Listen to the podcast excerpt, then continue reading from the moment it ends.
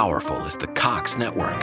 So powerful that one day the internet will let your doctor perform miracles from thousands of miles away. Connecting to remote operating room. Giving a whole new meaning to the term house call. Operation complete. The Cox network.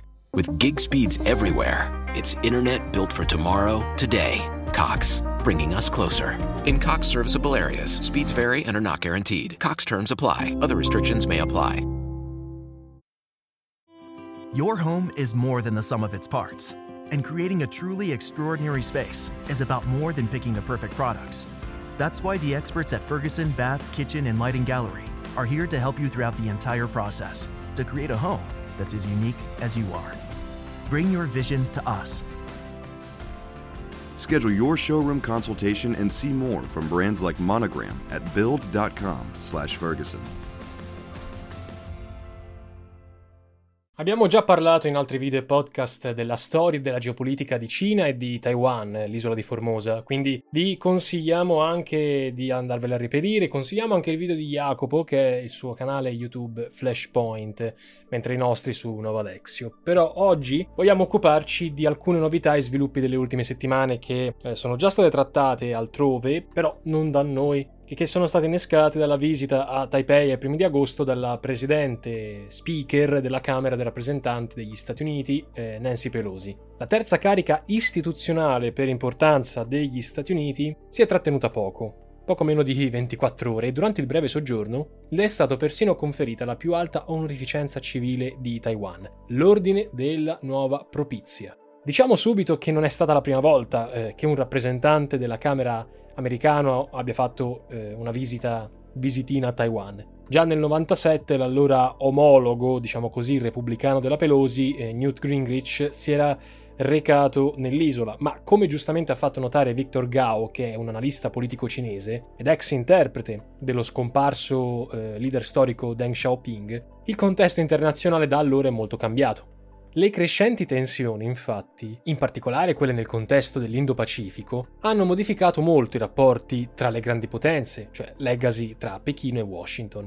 Lo stesso Gao ha detto che le eh, esercitazioni cinesi, e qui citiamo, hanno dimostrato che nessun intervento militare esterno sarà mai permesso.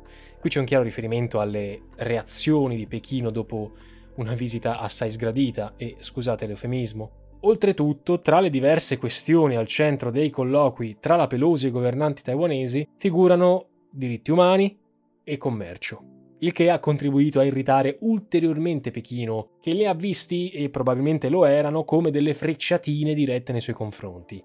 Gli stessi analisti cinesi, riferendosi alla visita del 97 di Gingrich, hanno fatto notare che questi apparteneva a un partito politico, quello repubblicano, diverso rispetto a quello del presidente in carica, che allora era Bill Clinton, ragion per cui il viaggio della Pelosi non potrebbe essere letto, né tantomeno giustificato, con eventuali contrasti politici tra Congresso e Presidente, che sono entrambi l'espressione del Partito Democratico.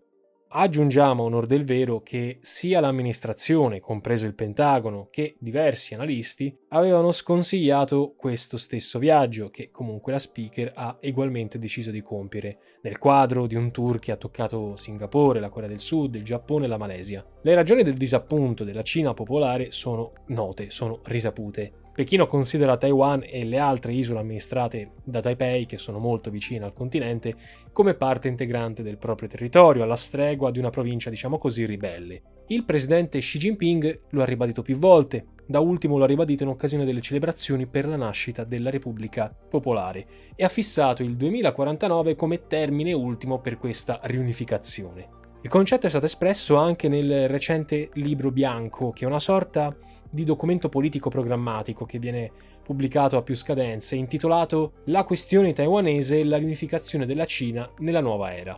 In questo libro bianco viene ripetuto come quello di Pechino sia l'unico governo legittimo dell'intera Cina, senza alcuno spazio tollerabile per ingerenze esterne, e si aggiunge, particolare questo di non poco conto, che se l'obiettivo resta la riunificazione pacifica, qui stiamo citando, non rinunceremo all'uso della forza, e anzi ci riserviamo la possibilità di prendere tutte le misure necessarie contro le interferenze esterne e le attività separatiste. Un avvertimento molto chiaro, che lascia pochi margini, pochi dubbi eh, di sorta. ecco che alla visita lampo della Pelosi, sempre nel corso del mese di agosto 2022, hanno fatto seguito quelle di diverse delegazioni di politici e uomini di affari americani, compreso il segretario di Stato Mike Pompeo, tornato a Taipei dopo circa sei mesi. Sono in corso di svolgimento o comunque sono già annunciati ulteriori arrivi di missioni giapponesi, canadesi, tedesche, che di sicuro non contribuiranno a rasserenare il clima. Nonostante però i timori iniziali, la risposta di Pechino, vista la situazione, non è stata per il momento bellicosa, e aggiungiamo per fortuna. Naturalmente si sono levate note di protesta ufficiali che sono state precedute dalla minaccia, non concretizzatasi, di impedire l'arrivo nell'isola del volo della Pelosi e della sua scorta. Ma questo non significa che Pechino abbia lasciato correre.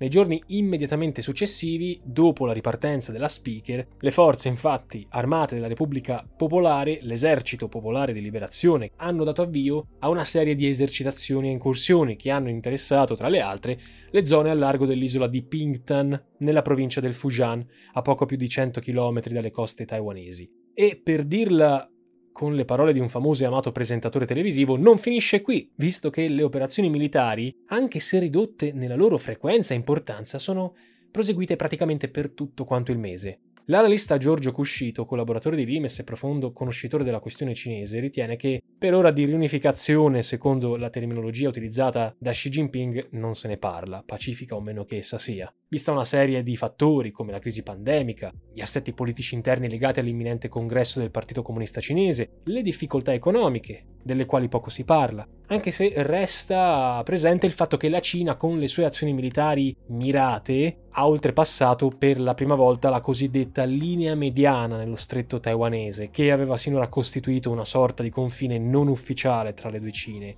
Si tratta di un segnale per ora solo politico di grande importanza che è volto a lanciare un messaggio altrettanto forte, vale a dire Pechino non riconosce detta linea di confine e si riserva il modo e la volontà di attraversarla senza colpo ferire, come più le piace. La portavoce del Ministero degli Esteri cinese Your home is more than the sum of its parts, and creating a truly extraordinary space is about more than picking the perfect products. That's why the experts at Ferguson Bath, Kitchen, and Lighting Gallery are here to help you throughout the entire process to create a home that's as unique as you are. Bring your vision to us Schedule your showroom consultation and see more from brands like Monogram at build.com/ferguson. ha poi dichiarato che, citiamo, la Cina di oggi non è la Cina di 120 anni fa e quindi non accetta di essere trattata come l'Iraq, la Siria o l'Afghanistan. Sappiamo bene che la Cina non riconosce la sovranità e l'indipendenza dell'isola, ma in questo senso si trova in buona compagnia, visto che detto riconoscimento è negato dalla quasi totalità delle nazioni del pianeta, compresi gli stessi Stati Uniti sulla carta, e qui ne abbiamo già parlato nel podcast eh, dedicato. Gli Stati Uniti, ma non solo, mezzo mondo, ha sposato la tesi della unica Cina, quella popolare. Poi se lo fanno sotto banco un altro paio di maniche. Tuttavia, riguardo Taiwan, resta in vigore almeno per ora la cosiddetta dottrina dell'ambiguità, cioè di fatto l'isola è e resta uno Stato sovrano, il cui maggiore interscambio commerciale al proposito di ambiguità avviene proprio con la Repubblica Popolare, che nel 2021 si è riconfermato primo partner con un record della bilancia commerciale a favore, strafavore di Taipei. Le relazioni di Pechino non si sono limitate alle note diplomatiche e alle iniziative militari, chiaro. Hanno ricordate le oltre 600 incursioni aeree registrate nell'ultimo mese, compresi i droni che hanno sorvolato diverse isole amministrate da Taipei come le Kinmen, Dadan o Kayu, e che in alcuni casi hanno visto una risposta ponderata da parte delle forze armate taiwanesi che ne hanno abbattuto uno nei pressi dell'isola di Kinmen, avamposto che si trova soltanto a 3 km dalle coste cinesi, ribattezzata con una chiara allusione la Crimea cinese. Il governo di Pechino inoltre ha deciso la sospensione degli incontri e dei colloqui militari con gli americani, assieme a una serie di ritorsioni commerciali contro Taipei, come ad esempio il blocco delle importazioni di alcuni prodotti taiwanesi come gli agrumi, il pesce, i biscotti e dell'export di sabbia, che è una materia prima fondamentale per la produzione dei microchip che da soli, lo ricordiamo, fanno circa il 12% del PIL dell'intera isola di Taiwan. Invece non è stato disposto il temuto blocco dei porti di tutta quanta l'isola, che Pechino sarebbe perfettamente in grado di attuare, visto che gli scali maggiori affacciano proprio sulla Cina continentale. Ma qui subentrano ragioni di ordine geopolitico più vasto, visto che Taipei, primo produttore mondiale, rifornisce con i suoi chip il resto del mondo, Cina stessa inclusa. A tal proposito ricordiamo che ad avviso di alcuni analisti non è affatto detto che se la Repubblica Popolare si impossessasse con le buone o con le cattive dell'isola, metterebbe automaticamente le mani anche su questa importante risorsa. Sul fronte interno, poi, i taiwanesi, stando ai sondaggi, non si sono detti intimoriti dalle azioni messe in atto dal grande vicino, ma il governo di Taipei ha comunque stanziato un aumento della spesa militare del budget del 14% e di certo, vista l'esperienza di altri territori di recente acquisizione come Hong Kong, come Macao, la prospettiva di finire sotto il controllo governativo di Pechino per i governanti taiwanesi non è appetibile, come non possono essere prese per oro colato certe promesse ispirate al principio un paese due sistemi, che nella ex ormai colonia britannica, dove recentemente sono stati messi sotto processo decine di dissidenti, non ha mai ricevuto un'applicazione particolarmente favorevole agli abitanti. Ad enfatizzare certi timori, abbiamo il fatto che nelle ultime versioni ufficiali dei documenti cinesi dedicati a questa riunificazione scompaiono tutti i riferimenti alle decisioni condivise con i taiwanesi. Qualcuno ha fatto un parallelismo tra Taiwan e la situazione in Ucraina. Già nel 2021 eh, The Economist definiva l'isola il luogo più pericoloso della Terra in maniera forse abbastanza sensazionalistica, valutandola come un terreno di scontro potenziale, a lungo una sorta di linea di confine tra le due superpotenze e le rispettive marine militari. Ma questa lettura è stata respinta dai cinesi, che già a marzo scorso, per bocca del portavoce del Ministero della Difesa, rigettarono ogni singolo parallelismo, ribadendo che la questione di Taiwan è, e qui citiamo, un affare interno della Cina che non tollera alcuna interferenza straniera. È chiaro che nei timori di molti osservatori, in questo caso si ravvisa, qualora si concretizzasse l'ipotesi peggiore, il classico casus belli tra le due maggiori potenze politiche, economiche, nucleari, ma che il fatto eh, si verifichi nel concreto è un altro paio di maniche. Nei fatti gli Stati Uniti continuano a difendere, a tutelare Taiwan, pur senza riconoscerne formalmente il governo. Ci sono una serie di accordi, tra i quali il Taiwan Relation Act del 1979 e il recentissimo Taiwan Policy Act del 2022. Tutti questi accordi contengono una serie di intese di ordine economico e militare e senza dimenticare che poi c'è il fatto che Joe Biden abbia recentemente ribadito la volontà di collaborare, compreso l'addestramento militare, con Taipei, assieme all'intenzione di vendere nuovi armamenti all'isola per un valore di più di un miliardo di dollari, decisione che dovrà essere ratificata comunque dal Congresso americano. Inoltre Washington, col chiarissimo intento di porre un argine all'espansione cinese nel Pacifico, ha indetto per la fine di settembre un summit con diverse isole-stato dell'intera area, invitando anche eh, le già menzionate isole Salomone, le abbiamo menzionate in un altro episodio, andatevelo a ripescare se l'avete perso. Adesso non parleremo né spenderemo più di un minuto sulle modalità concrete di un'eventuale invasione cinese dell'isola, ammesso che questa sia un'ipotesi realistica. Ci limitiamo a riportare l'opinione secondo cui l'intenzione di Pechino sarebbe quella di temporeggiare, di sperare in un'annessione pacifica, senza assumere nessuna iniziativa bellica fin quando non verrà raggiunto l'obiettivo di un potenziamento militare a cominciare dalla propria marina che sarebbe programmato all'incirca per il 2035. Una strategia che in astratto sarebbe percorribile per i cinesi senza colpo ferire o quasi, sarebbe quella del blocco totale o parziale dell'isola, realizzando un assedio agevole in maniera consona, come diciamo, dal fatto che i porti più importanti affacciano sul lato continentale, ma la valenza economica, commerciale dell'isola, ricordiamo il discorso dei semiconduttori, renderebbe ostica questa, questa strada anche fare pressioni per il tramite delle Nazioni Unite, dove la Cina è unico governo riconosciuto membro permanente del Consiglio di sicurezza, o ricorrere al diritto internazionale generalmente riconosciuto, non necessariamente darebbe gli esiti sperati, visto il contrasto che sicuramente opporrebbero gli americani. A questo punto, forse, ma questa prendetela come una mera opinione personale degli autori, l'unica via che forse, forse, ripeto, resterebbe sarebbe quella negoziale, quella del dialogo, atteso che, come forse il conflitto ucraino potrebbe insegnare, la logica dello scontro, diretto o per procura, non porta mai a risultati particolarmente brillanti. Si pensi all'Afghanistan, anni 70-80, signori.